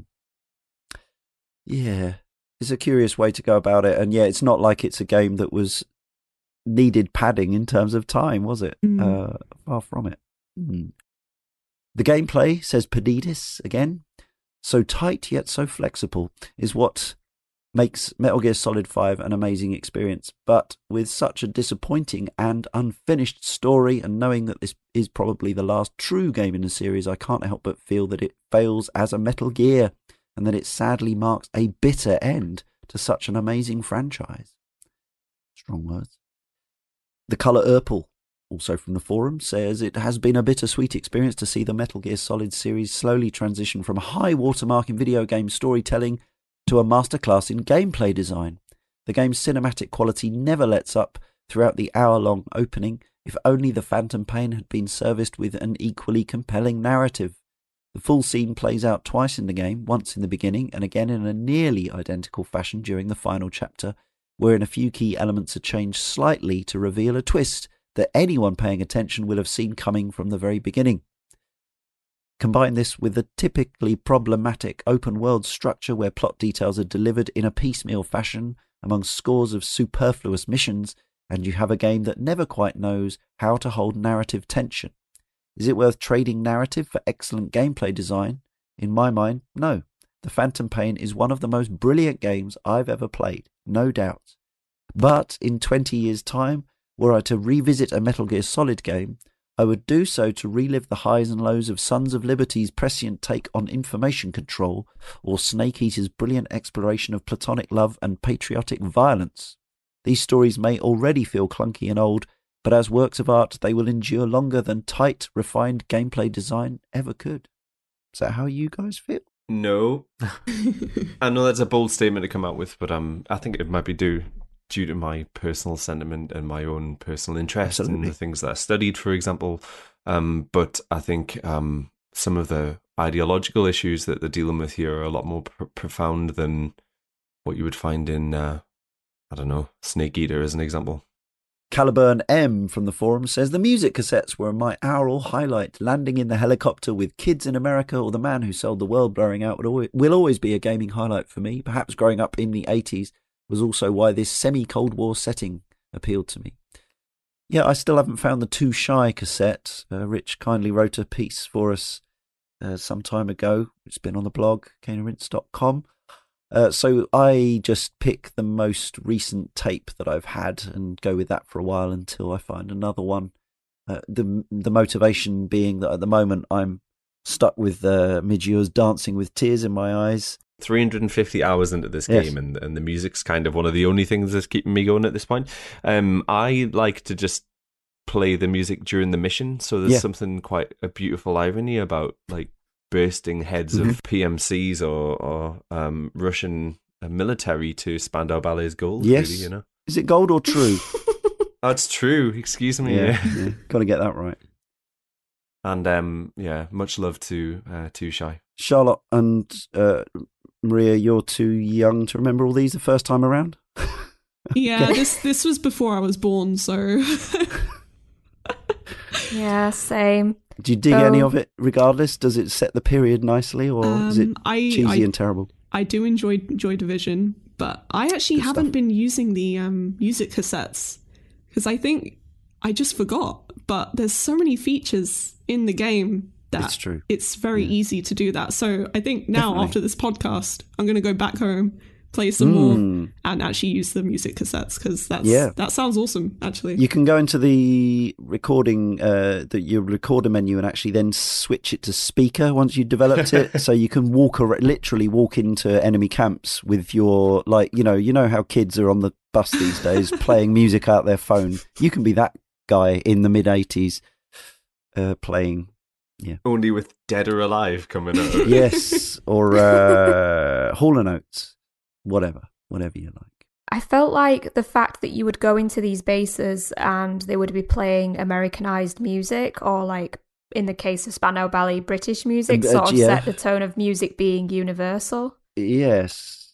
So so not to try and sort of debunk this, but I think one of the things that's quite important is that in many of these situations, these kind of um, private militaries aren't necessarily made up of local people. It's actually like a multinational organization with loads of different people on there. So I know it that's sounds like I'm trying to hand wave that away. No. Like there is context into that. But I think it's a really important thing that you bring up because for me, unless you're steeped in the politics of the era, that music is probably one of the only thing that really drives out a sense of time in the whole situation. Yeah. And also, British and American pop is quite pervasive around the world and has been for for a long time. But you see in the quarantining section of the game that most of the people you recruit speak multiple languages, um, and quite a lot of them speak English. But uh, but actually, there's there's a there must be about a dozen different languages name checked in across the game. Yeah. Also, as I discovered, you don't have to do the killing your own soldiers mission if you successfully quarantine everyone while you're still in the air. Hmm. I didn't know that. Yeah. If you well if you work out what the what the connecting thing is, the language, then it just gets solved. Um, yeah, I cheated and did it that way. Right. Which is kind of a shame because I knew based on how Mother Base was being put together and I was seeing all these, you know, sort of security measures and stuff being added. I thought this is definitely going to be a mission at some point. Um, but yeah, it was. Now, well, Ralamandastron from the forum says new things will keep revealing themselves to you. I, qu- I pretty quickly found the audio tapes and worked out that you can have a cool 80s soundtrack to your adventures. And soon after, I found that I could play the tapes on speaker instead, and enemies would respond to them. Hours later, I figured out that didn't just mean pop songs, and that playing an Afghan lullaby would send enemies to sleep. I also found that I could have my helicopter blast out these songs as it came to the rendezvous, striking fear into enemies. But it would be dozens of hours later that I discovered I could put MP3s into the directory, on the PC presumably this is, and have my heavily armed helicopter arrive to any song I felt like instead, usually Hanson. Anachronistic Hanson and I mean, I love the stuff where you go into the bases and knock out the power and the the the comms. You can even like complete a mission before you start it.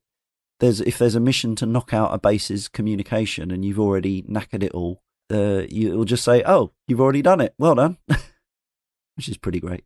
Ralamandastron again from the forum says Snake's tasks can be accomplished by near limitless means. The variety is astounding. There are fully fledged gameplay mechanics for things you'd never even considered. Here's an example of just a tiny corner the timeless cardboard box. Get in the cardboard box to hide from enemies. Hide in the box on the road to stop a jeep. Then burst out and blast the drivers. Too crude? Try leaving the box on the road and sneaking past, or even quietly Fulton the truck when it stops, drivers and all. Not wacky enough? Try putting the box over your head, jumping into it like a toboggan, sliding down a hill, and body checking the drivers. Prefer mind games? Try putting a sticker of a pretty lady on the box and put it over your head and watch the drivers swoon and fall to their knees. Or put a sticker of a Soviet officer on the box and watch them salute and drive away. This is the game's strength, not its own creativity, but the way it allows and encourages the player's creativity to flourish. You can also put an invoice on the box and get yourself delivered to different points of the uh, of the of the uh, base and stuff like that. Simon Sloth says it's not the game I hoped it would be. I wish they'd delivered a tight story mode with a few sandbox type missions sprinkled throughout, and then at the end said go and play rather than create the bloated experience they did. My game clock is almost at 1,000 hours. The characters and plot have faded, but my adventures with Venom Snake will continue into the next thousand. Once I've developed all those weapons, expanded my base to its maximum, I'll probably stop, but it might keep pulling me back in for one more go. A huge chunk of the game requires an internet connection, so when they switch the servers off, it may be impossible to continue. One would hope they would adjust the development costs of the higher level equipment, but I doubt it. Yeah, I doubt it too. They never do stuff like that. Yeah, so there's this whole extra stuff where you can start buying waters and buying second and third and goodness knows how many bases and expanding them out. Uh, I mean, I've got two bases. That's more than enough to be thinking about. Yeah, so you can have more than one uh, forward operating base, FOB, and I suppose the key principle behind it is that it allows you to actually sustain a lot more crew members, so you can actually apply much more resources to some of the development tech and then get uh, like greater weapons. It's a bit of a false economy, really, because you don't really need the best weapons in order to get good at the game, and uh, there is a point, as Simon mentions, that that economy breaks and it's just exorbitant. But the the good thing about the FOB missions is it allows you to interact with other players' mother bases, or rather other players' FOB bases, so that you can steal equipment from them, or you can steal um, materials, or even steal nuclear warheads from them. Which was a sort of fun meta game that uh, Kojima put in, where the the principle behind it was that every single player in the game should try and create this demilitarized or denuclearized area where no nuclear warheads existed yeah. in the entire game space. I think, based around my experience, that kind of was sacked off because I remember playing this about a year and a half ago and coming in to find that the um, FMV that had came, or the FMV that was kind of hidden in the guts of the game for that occasion, was just kind of put out, and that was one of the main reasons I was able to get rid of the um, the blood and the big horn that kind of plagued my character throughout the playthrough. hmm. Fultoning for fun and profit. The emailer says each base is a self contained puzzle with multiple strategies. Stealth and non lethality is encouraged with the carrot, not the stick. Fultoning enemies to build up your strength is motivating. However, once the player gets a silent sniper rifle with tranquilizer rounds, the tendency is simply to rely on this and removes much of the compelling challenge. I understand I don't have this, but you can get a Fulton which teleports people. You can get a, a remote kind of Fulton grenade, so you can Fulton people from far away instead of having to get your hands dirty. Yeah, and D Dog can get a Fulton device as well. Ah. So you can bravely send him into the war zone to extract soldiers against their will while you stand from a distance and point them out. Yeah, I mean, if you have a D Dog and you use your Echo biosensor arm, you can basically find out everything that's around you. That's the other way of kind of finding what's in the vicinity without having Quiet go on a rock and tell you, I guess. Ben 77 million says the game's fans and perhaps Kojima himself might blame me for having so little to share from my time spent in its desert and jungle. Indeed, this time round it was supposedly the player's responsibility to become Big Boss and engineer their own stories. And while its wide open world was a wonderfully realised playground rife with opportunities for tactical tinkering, and could be explored using a control scheme that was far and away the tightest in the franchise. It was also populated almost exclusively with generic guard posts and goats. Ultimately, these playgrounds were no substitute for the roller coaster narratives of previous entries that sped along far tighter tracks. There is something intellectually dishonest to me about the notion that the player can only truly become Big Boss when given such free rein as it implies that the player had not properly taken on the roles of protagonists in previous entries. Even if Kojima's intent was to afford players the means of creating their own in game narratives, given the rich, richness of the ones he had come up with before, this time it felt as if he were throwing in the towel and telling us to do the hard part ourselves. With the mundanity of available missions, I felt less like a legendary soldier during the Phantom Pain than I had in any other Metal Gear. The emailer says, I don't think the game benefited at all from being open world. The space between bases were barren and uninteresting. It introduces tedious commuting and endless cutscenes of returning to base that added nothing. I don't I don't actually think it's that big really in no. comparison to some other open world games, but I guess like the the kind of touch point that I think is really important to mention is you've got between six and seven hours of audio tape there. Like if everything was condensed and together, it would probably be a bit of a disjointing and, and almost probably off putting experience trying to find ways to shoehorn that that audio into that space. So for me it so sort of served as a nice bit of downtime to actually get some some required research in. Mm-hmm. Um, I have to say that I'm not really someone who considers uh, myself as a open world game fan. I okay. actually don't really enjoy having like overwhelming content yeah. if that makes sense but yes i really enjoyed this game and i mm. put in a lot of hours into it so i think for me this it, this experience has kind of made me rethink open world games, and now I think I'm a lot more open to playing other ones. Right. There's probably less kind of Ubisoft style map, uh, just icons, just go here and collect this.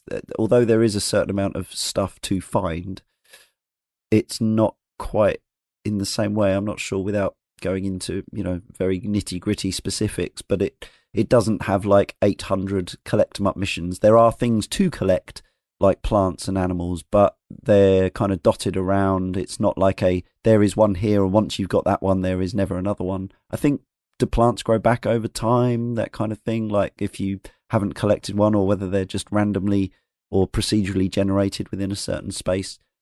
But I never felt like I was uh, even compared to something like The Witcher 3, I never felt like I was just like must keep collecting plants. It's like if I saw them, I picked them up. If I didn't, it's fine. Um, yeah, it was it was kind of remarkable that the the environments were kind of samey and um, also very sparse and sort of well, the desert just is the desert. You you know what I mean? Yeah. But at the same time, it didn't feel that way. It felt like um, the side ops were really satisfying, so I didn't really mind um, doing them because they weren't mindless, you know, busy work. And so the fact that the environment was just not all that expansive and, and very much rep, rep, repetitions of what you were seeing, it just didn't really register that it was, um, you know, that that's what I was seeing. I'm sure there was a lot of the smaller animals I've never spotted. So originally, after completing the 45th mission, A Quiet Exit, uh, she was leaving the team for good and would therefore be unattainable, unavailable as a selectable buddy with no way to bring her back. However, this caused negative reaction from many fans who considered Quiet to be an excellent companion. To add insult to injury, unlocking that mission was preventable by fulfilling certain requirements, a fact that many players discovered too late. But later, Konami released a patch that allowed the player to re recruit Quiet by completing the mission cloaked in silence a number of times. Thanks to IMDb trivia for that. Anyone, anyone fall foul of that? I think I only played with Quiet up until that point, and yeah. now that you mention it, was the main reason that I didn't go back to it until it was patched in, and, and, I could bring it back. Yeah, hmm. I don't mind admitting that. Do you know what's just struck me? There are so many comparisons between Kojima and David Cage with this game because because of um, in Detroit and bringing Chloe back. Um, ah. Sorry, spoiler for Detroit. Um, so yeah, it, it's the same thing for me here, though. Even though Quiet obviously actually plays more of an active role in this game than Chloe does, does in Detroit, is that um, yeah, the decisions that you make in the game that get rid of Quiet are pretty it's mm. a pretty hmm. big plot point. So I feel like bringing her back. I mean, I'm not mad at anybody who wants to go to the effort of bringing her back because she's really useful. But at the same time, I don't feel like it was a big faux pas to have this um, this decision that gets rid of her. I thought a whole story of um, you know having to basically sacrifice herself to rescue Big Boss quotation marks yeah. was really powerful. Yeah. Also, showering and boob physics other things that this game has in common with David Cage. oh, yeah. Female Pheromones says, I got to 94 hours in the game, which is way more than I've ever spent on a single player campaign before, which shows how much I must have enjoyed it. However, I ended up giving up on the game early when I got to what I would call a game breaking mission.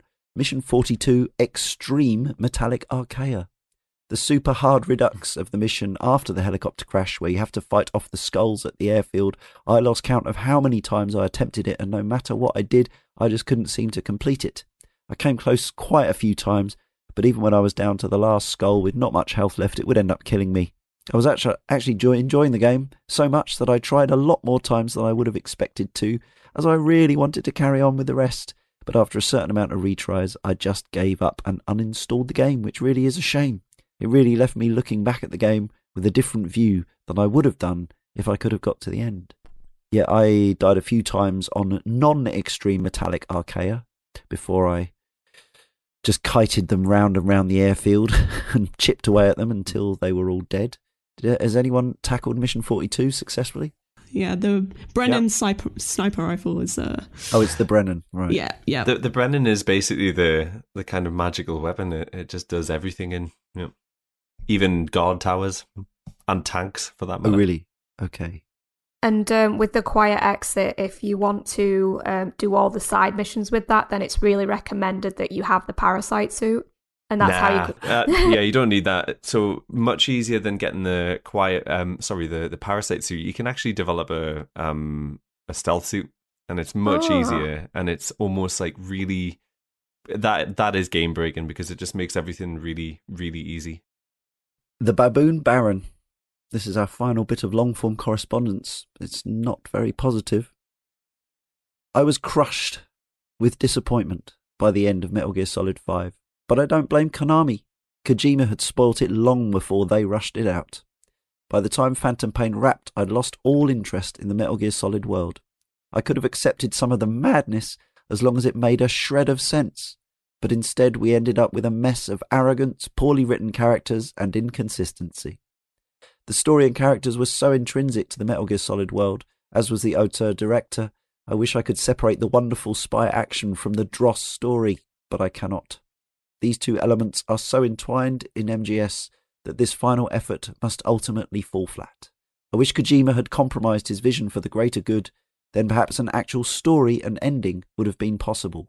All style and no substance.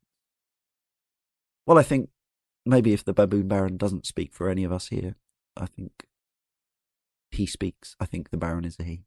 Speaks for uh, for for many, based on things that I've seen online. Very briefly, this game, like several of its forerunners, came with an online component called Metal Gear Online. I suppose it's like the latest version, the latest client in that series.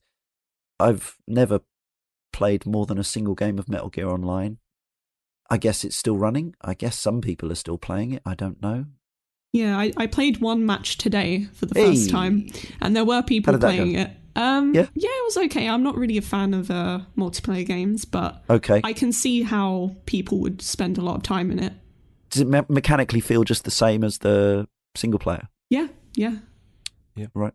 So I've played about twenty hours of okay. it, and I'm in the, the sort of most effusive praise that I can give it is, is it works. It's perfectly serv- serviceable. There's elements of the single player game that just don't feed well or quite naturally into a multiplayer game because aggression's kind of really um, rewarded, if you like, and, and trying to play in a sort of stealthy way just doesn't, well, certainly the way that I would play it is just quite ineffective. So mm. it's quite easy to put down after 20 hours or so.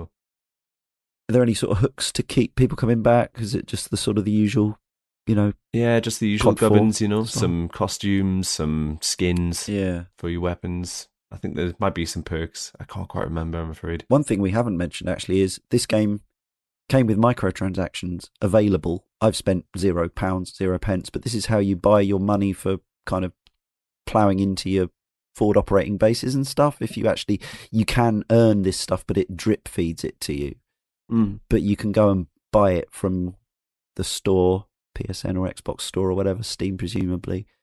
Yeah. And I've dabbled with this. Okay. Um, I have, yeah, because yeah. So just as a sort of thought experiment, really, because the microtransactions are egregious because the mother base points allow you to do things like expedite the development of certain things, but the amount yeah. of money you would have to spend is exorbitant similarly, when you get up to the higher level weapons, um, it's like a seven day turnaround for the development, and it's based around a real world timer. So yeah. it's seven. It's, it's, essentially a week of my time. Yeah. So just as a sort of um, like a, a one off, I actually purchased some. I think I spent about eight pounds, and the purpose of that was just to try and get another forward operating base, just to sort of bring up the amount of. Uh, mother base um, staff that were available, and yeah, it was completely pointless. but I think you know, I just want to reiterate: you don't need to spend any money to try and squeeze the most out of this game. No, it's no, just pointless. Yeah, and yeah, just I don't know if anyone has. I think I think at least you have, Rich, played a bit of Metal Gear Survive. Obviously, we're not yeah. covering it in depth. It would it could get its own podcast. I know at least Sean from uh, from Cane and Rinse put it forward. Just mm-hmm interested in what even if those those of us who haven't played it have a perception of it Uh, it's hot garbage. It's um, not good at all. It, the thing, the reason I bought it is because I love Metal Gear Solid 5. I love Ground Zeroes and I love the Phantom Pain, and I just needed more of the Fox engine. And in that regards, it delivers, sure. but it has none of the elegance and the class that you would expect from a Kojima game. So there's no, there's no, none of the brilliance in the directing. Um, some of the dialogue is is junk, right. and the plot makes even less sense than this one does. It's got an interesting multiplayer element to it, I suppose, and co-op multiplayer makes everything better. But um, uh, yeah, I think in the event that it gets a, a multiplayer, uh, sorry, uh, its own show for Cane and maybe that would be an interesting discussion. But can I recommend anybody picks it up? no. Maria, Charlotte, ever tempted? No. nah. Cool. Me neither. Right, we uh, had a load of three word reviews. This isn't quite all of them, but uh, these were some of the ones I enjoyed. So let's go for it. The Baboon Baron, Kojima versus Taste. AC Summerfield says, whoops, no narrative. It's not true, is it? Pope Formasis says, weak ensemble cast. Fire Button Games says, needs better bosses. Hit the Snake says, not enough cutscenes.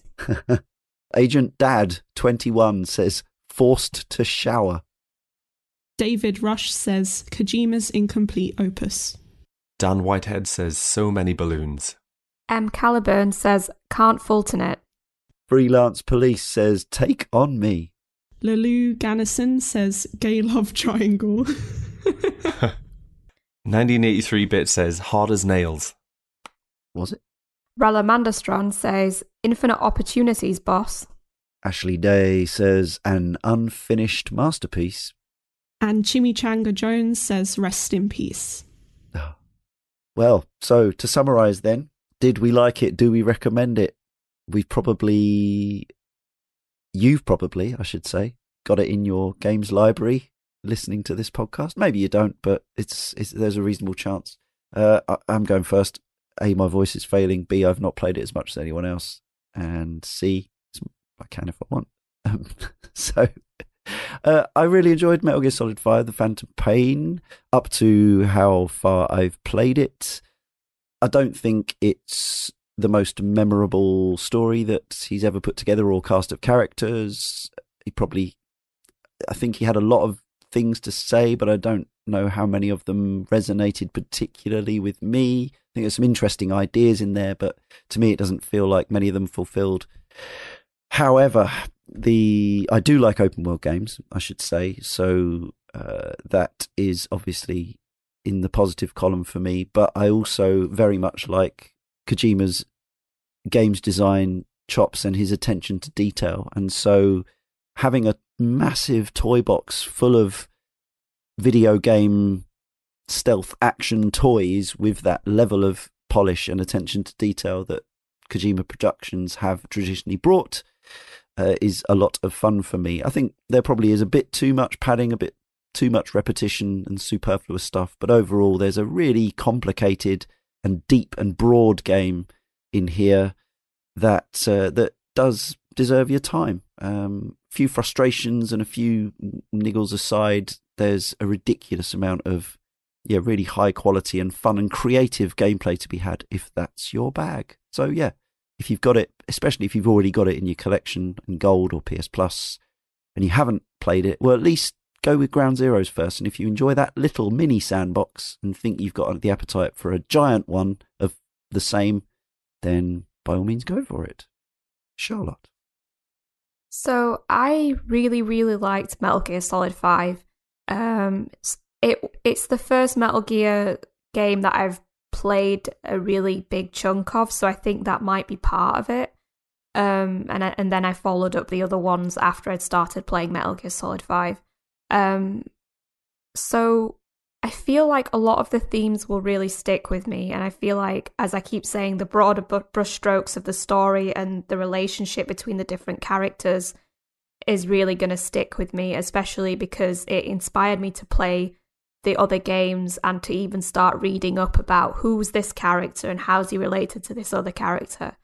Um, so, in general, I feel like this is going to be a really monumental game for me in terms of all the games I've played for the PS4 and what sticks in my brain and sort of I feel like was almost not a masterpiece, but definitely artistic in some sort of shape or form. Having said that, I feel like the the sort of discussion of Hideo Kojima as some sort of um, genius yeah. um, is kind of damaged a little bit by Metal Gear Solid 5. It's definitely very messy towards the end.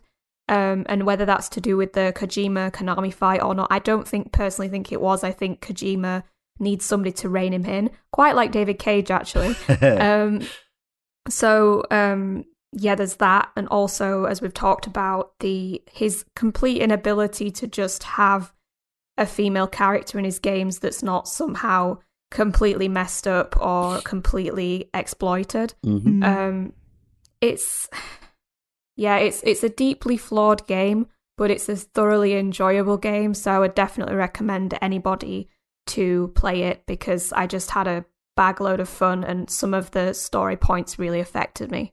Cool. Don't want to be having fun with video games. Mental. Hmm. uh, Rich. Yeah, so I it struggled with this because it's it's difficult. I think I was very nervous about coming into this podcast because there's so much here to go through, and I think I was trying to lean in a little bit into the known quantities to help me get through it. So let's begin by saying, up until about a month ago, the Phantom Pain was the only platinum trophy that I've ever had, hmm. or the only game that I explored in that depth in well since I started playing computer games about 30 years ago. And I guess I'm not very comfortable in saying this, but probably the Phantom Pain is my favorite game of all time. Ooh. I think Kojima struggles a little bit with the delivery, but it's the type of things that he's got to say which really speak to me. So my academic backgrounds in geopolitics and demographics, and he's got a lot of really conceptual thought ideas there that really lean into some of the things that get my sort of gears going, if you like. I think I've come to the conclusion that he's some sort of like incredibly well researched savant in that area, but unfortunately an uncomfortable womanizer, which feels a little bit like admiring the drug dealer on the corner. He's doing something good for someone, but I'm not sure who.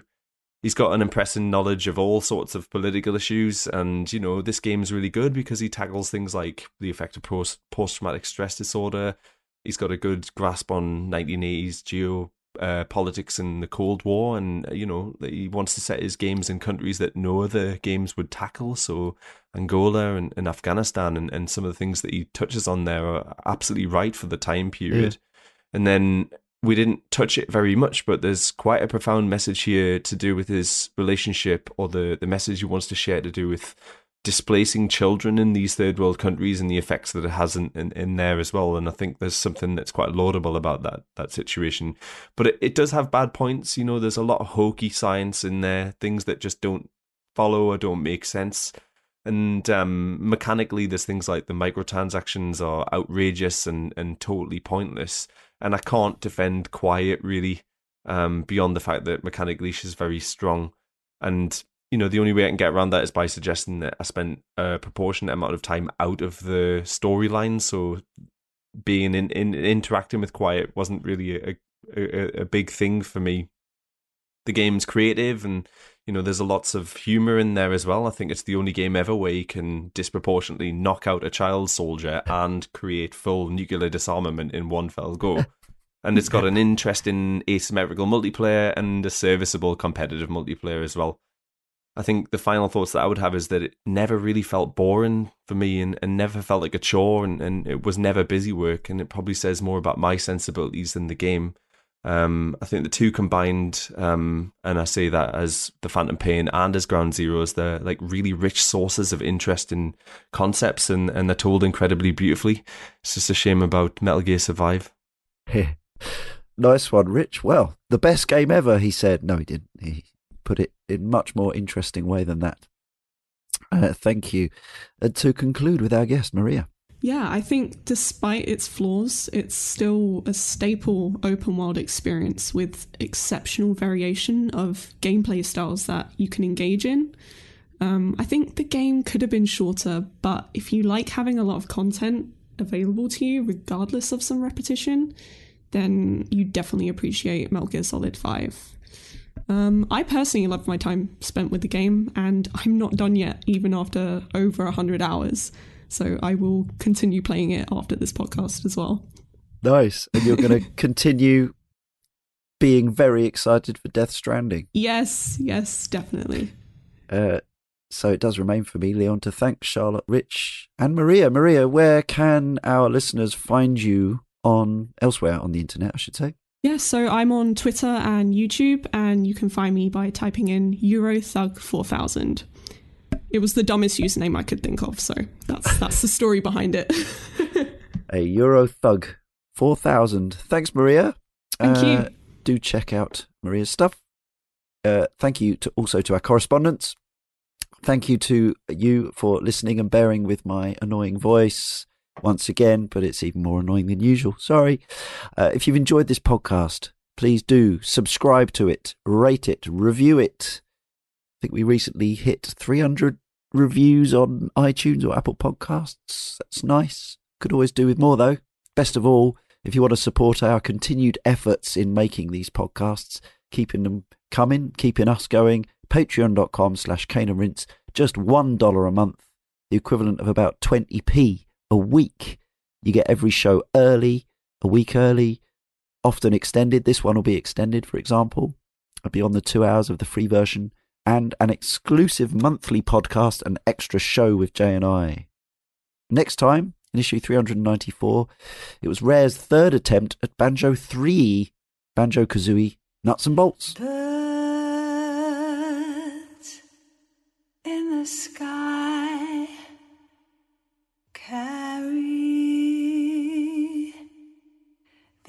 these words for me.